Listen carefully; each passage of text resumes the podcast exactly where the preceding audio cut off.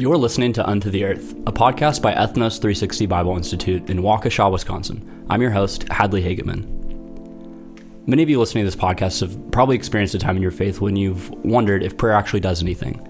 And maybe that's you today. Today we want to talk about prayer, how we should think about it, why we pray, and, and how we pray. Joining us today is Joshua Mathew, who has been with the mission, serving with the mission for 16 years now. Thanks for joining us. Hi, glad to be here. I'm looking forward to this. Yeah, me too. Um, so many of us are continually evolving, I think, in our understanding of spiritual things um, and growing and becoming more aware and awake of how God communicates with us, how we communicate with God. But, you know, in times of grief or pain or just confusion, it's not unlikely or not uncommon to ask questions like that. Like, does prayer actually work? Does God hear me? Or is he even there? Yeah. Um, and so today, could you help us kind of walk through that and, and understanding how we pray, what prayer is, and maybe just talk from your experience with Yeah. with prayer. Um, does it does it work? And if it if it does, how should we shape our understanding of how to approach God in prayer? Yeah, cool. Um, I would say, really, f- first of all, like f- from from my heart, like prayer's always been uh, one of those things that was slightly confusing to me. Um, and I don't say that now that I've got it all figured out. Like there's a you know textbook that lines it all up for us clean and neat. I don't I don't really see God working that way so often as as much as he wants to amaze us and and humble us at the same time uh, as we learn to live in in the world that he created. Um, I I really asked the same questions uh, that that we're starting with here. How does a how does a weak sinful man like myself talk to a holy righteous God? And how how can I freely enjoy that fellowship uh, with Him in this conversational kind of sense that He talks about?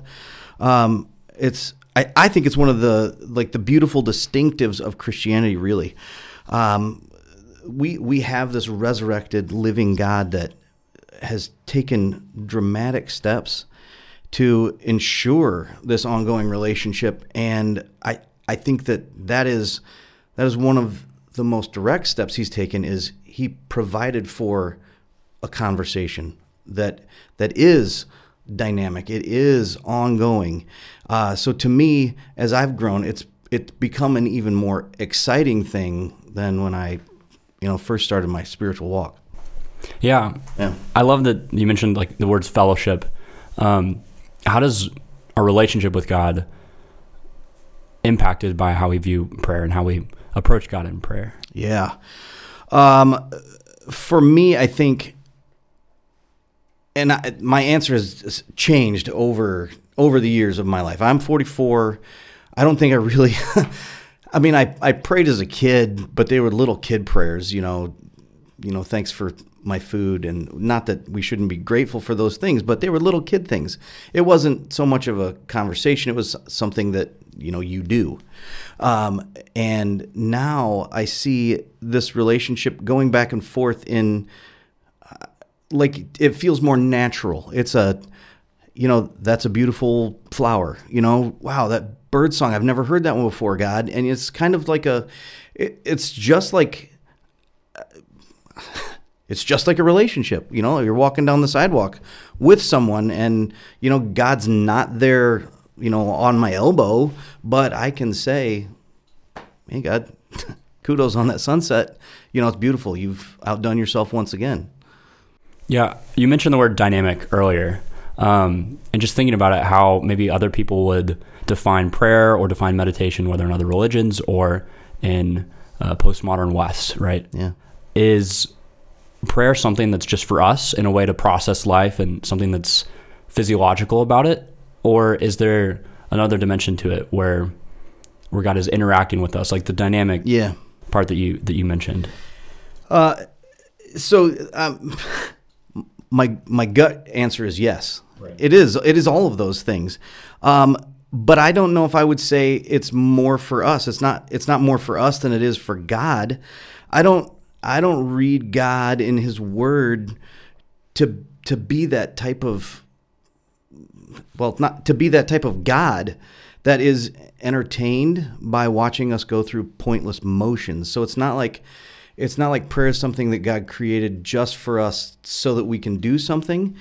Um, so I, I wouldn't just say it's a thing for us, but like I would I would say it helps me process the complexity of of this life that wasn't designed to be lived separated from my creator by sin. So I think he created us with like he created us in his image, you know, Adam was created in God's image and they walked together in the cool of the evening and they talked. And that was God's design that we would be relating to one another through conversation. Um, but at the same time, I don't I don't read, maybe and at the same time, I don't read God needs me to pray to know my thoughts and feels about this life. It I don't I don't read, you know, David writing psalms that say that. How many times did we read David writing that well, David writing and, you know, knowing that he's desperately clinging to the knowledge that his creator, that Yahweh God already knew his innermost thoughts. So I, I don't think it's just for us. I think it's something that God naturally designed for us to be able to relate to him. Do you think um in the context of like going through something hard, grief, pain, confusion, kind of was talking about earlier, do you think there's an aspect that we can influence God in that dynamic relationship? Yeah, that's a fun question. Um, I think so. I've had cancer twice, uh, two times within the last three three years, and rather recently. And there's been pain involved. Uh, surgeries went well. I mean, successfully. Uh, however, there was still pain involved, and in in the pain, uh, there is there's no one else to talk to. It's the pain is in your body, and you're processing the pain in your head. And yeah, you. I mean, I knew I had my wife there to support me, and she was loving on me, and my church family was there. But they're not there all the time, and they're not in your head. And there there are times when the pain is more than you can even put words. You can't formulate the words to get them out of your mouth to explain the pain. And without that knowledge that God's there, God was there before the pain, God's there in the pain with you, and um, I don't know, like so it's that relationship. He's he's there with you, and. It, the question does it influence God in some way?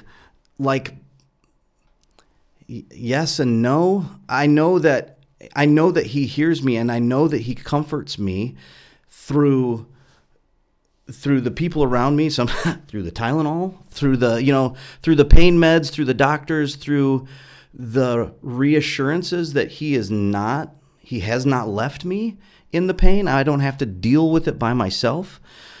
Um, but I think this, like that question, is where I find myself still growing as as a believer, as a child of God. Um, I see our God, the God of the Bible, um, and and all of history, balancing all of all of the things that He knows, uh, and all of the things that He has to do you know fairly mercifully justly all of that and and every relationship with every soul that comes into existence as he's dealing with me. And I, I, thank God that I am I am not God that has to deal with that because I my brain's not big enough for that. It takes it takes a real God uh, to do that. So I know that as I'm talking to God, as I'm pleading with God, take the pain away, or I don't, I, you know, whatever the, whatever the conversation is, I know that he already knows all the things because he's that he's that real God. Um, and I find myself after after the pain has passed, after the whatever the trauma that has gotten me there has passed, that I I find myself wondering why I might even begin to think that I could surprise him with a request that he wasn't already able to have previously considered. So for me, there's this logical tension. Um, you know, the Word of God tells us, you know, we are to make our requests known to Him. And I, I think for me, I often find myself still asking why, you know, why God, why? And, uh, you know, why is it that you want me to talk to you? And, and this is where I spent, I'm like, sometimes I'm almost ashamed to say the number of years that I spent wrestling with why is it that I have to talk to God? He already knows everything. What is it that I'm going to, what is it that I'm going to change? And I, I keep running back into his reason obedience, obedience in faith. For one small reason, you know, it's, it's a simple reason, but it's huge. Did God really say he wants us to talk to him? And the answer is yeah, you, you probably read a few passages that should be understood that way in Scripture. Um, so I think I think does it influence God in some way? I'm sure it does. I don't fully understand how, um, but I think for for me the answer is it more. It, it, it's it's more of a Okay, so I'm a verbal processor, in case you haven't noticed. I have my notes and I, I'm still verbally processing my right. answer. Uh, but I think for God's God's capable of handling that. He's capable of handling that verbal processing. And so for me, I think this formulating our thoughts and often, but not not always necessarily even vocalizing them, you know, kind of seems counterintuitive to you know human standards of dialogue. Like if I just sat here and stared at you and thought things, you know, thought my answers, it would mean nothing to you. That would be bizarre. A little mystical kind of thing about prayer, right? right? Exactly. There's that mystical aspect of it that as humans we naturally question. Right. Because I mean, we've got five senses. We touch, we feel, we understand things through those. And if if all of our conversations, you know, were just telepathic, and I sat here with my eyes closed, like we talk to God and we call that prayer, um, and we think our prayers, and and yet at some time, you know, we we share our prayers verbally. Um, it would it would totally seem weird, um, but God still says, "I want you to talk to me," and and I know that he can handle it when I think it because he already he's he already knows my thoughts. And so that's the I think the beauty in in wrestling through that question, what's the value of what's the value of this prayer? And I I still think the value of prayer mostly is we're obeying. We're obeying God's command and it is it's credited to credited to us as righteousness. Yeah, I think in terms of influencing God, right? I think we err when we start to read that as as manipulating God, right? You know, but in in thinking about it, like God does ask us, like yeah. you don't have because you don't ask, or telling his disciples, like ask anything in my name and and, and I'll give it to you. Um, but I think like going back to your, your point earlier, and even even now, like it, it all stems back, it comes back to relationship and obedience and just walking with Him, yeah. walking in the Spirit. And in regard to that relationship, right, our approach to prayer, you know, some would say that we should stand before God as if we're in His presence, right, with reverence and awe, and our prayers kind of reflect that, right, yeah. with formality um, and and respect, right.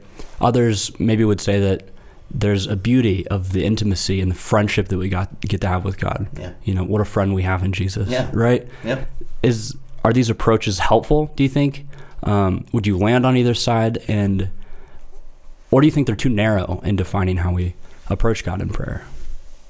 Yeah. Um, I think, uh, again, a, a, great question. Um, I've got one friend, uh, a, yeah, I would say a dear friend, really, who is struggling through some of this question right now. Is there is there even a value for him in that kind of conversational prayer? What's he missing um, if he's not leaning back heavily on like traditional um, pre-formulated prayers? And I think for him right now, he's he's counting on the experience of the author of that prayer so that he's not missing something. Uh, which I think is an interesting take on it. I've never really considered it that way. Um, I grew up in a family where we, I don't want to say celebrated, uh, but we we practiced both kinds of, of this prayer.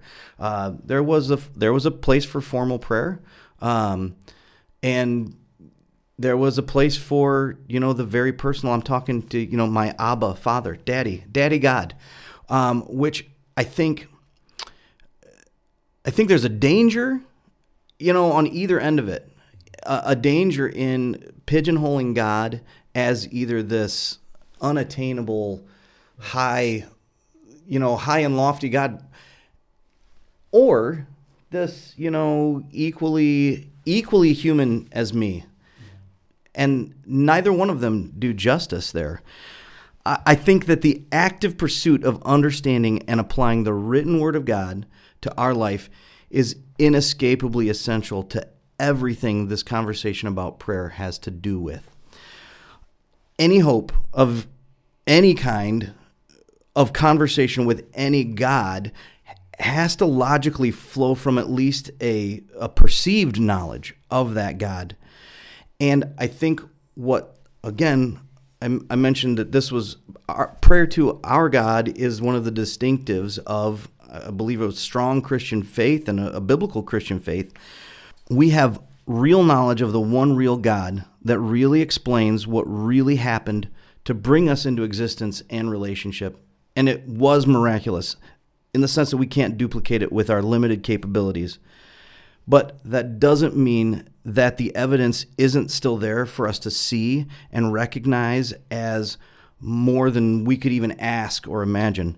So we really do know the one true God that we can really relate to. It's not just one of like Stan Lee's comic book, you know, characters that, you know, snap snap a finger and you know decimate populations or get bigger and angrier uh, and greener when they're irritated. This is a, the real God, and honestly, knowing that He wants us to relate to Him on a personal level should make you know sections of our bowels a bit quivery when we're honest about how much we are unworthy of that love and that relationship.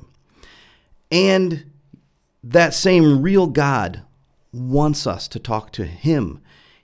He created us with mouths so that we could speak to Him. And like He wants us to share our thoughts with Him and concerns with Him and make our requests known to Him. That, that one real, true God.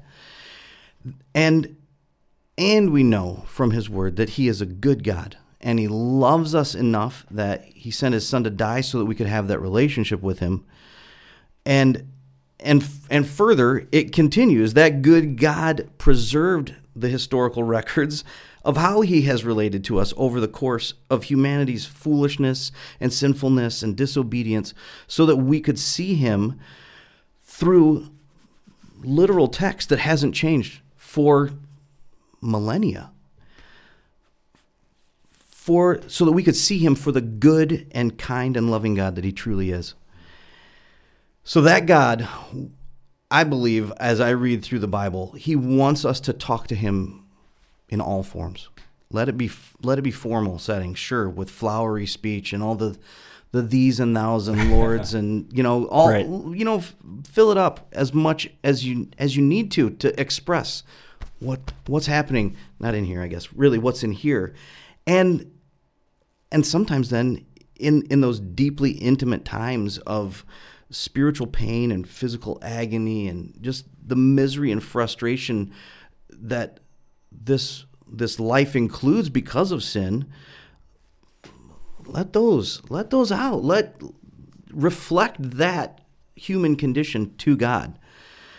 I think throughout Scripture we have abundant examples of men and women that have had that relationship with God, speaking to Him, sometimes from literal pits of despair. And God was there, and God answered those prayers. And the answers aren't always what we ask. They they won't be always what we ask, and thank God that they're not what we ask for. Right? So they they aren't what we expect. They're not what we ask. I thank God. One of one of my continual praises to God. It, it changes, you know, with the provision, but thank God that He only answers prayer in the right way, only in the ways that are true to His character and that are beneficial to us and our spiritual growth. I think that's a, a great place to conclude this conversation on prayer and walking in an abiding relationship with Christ.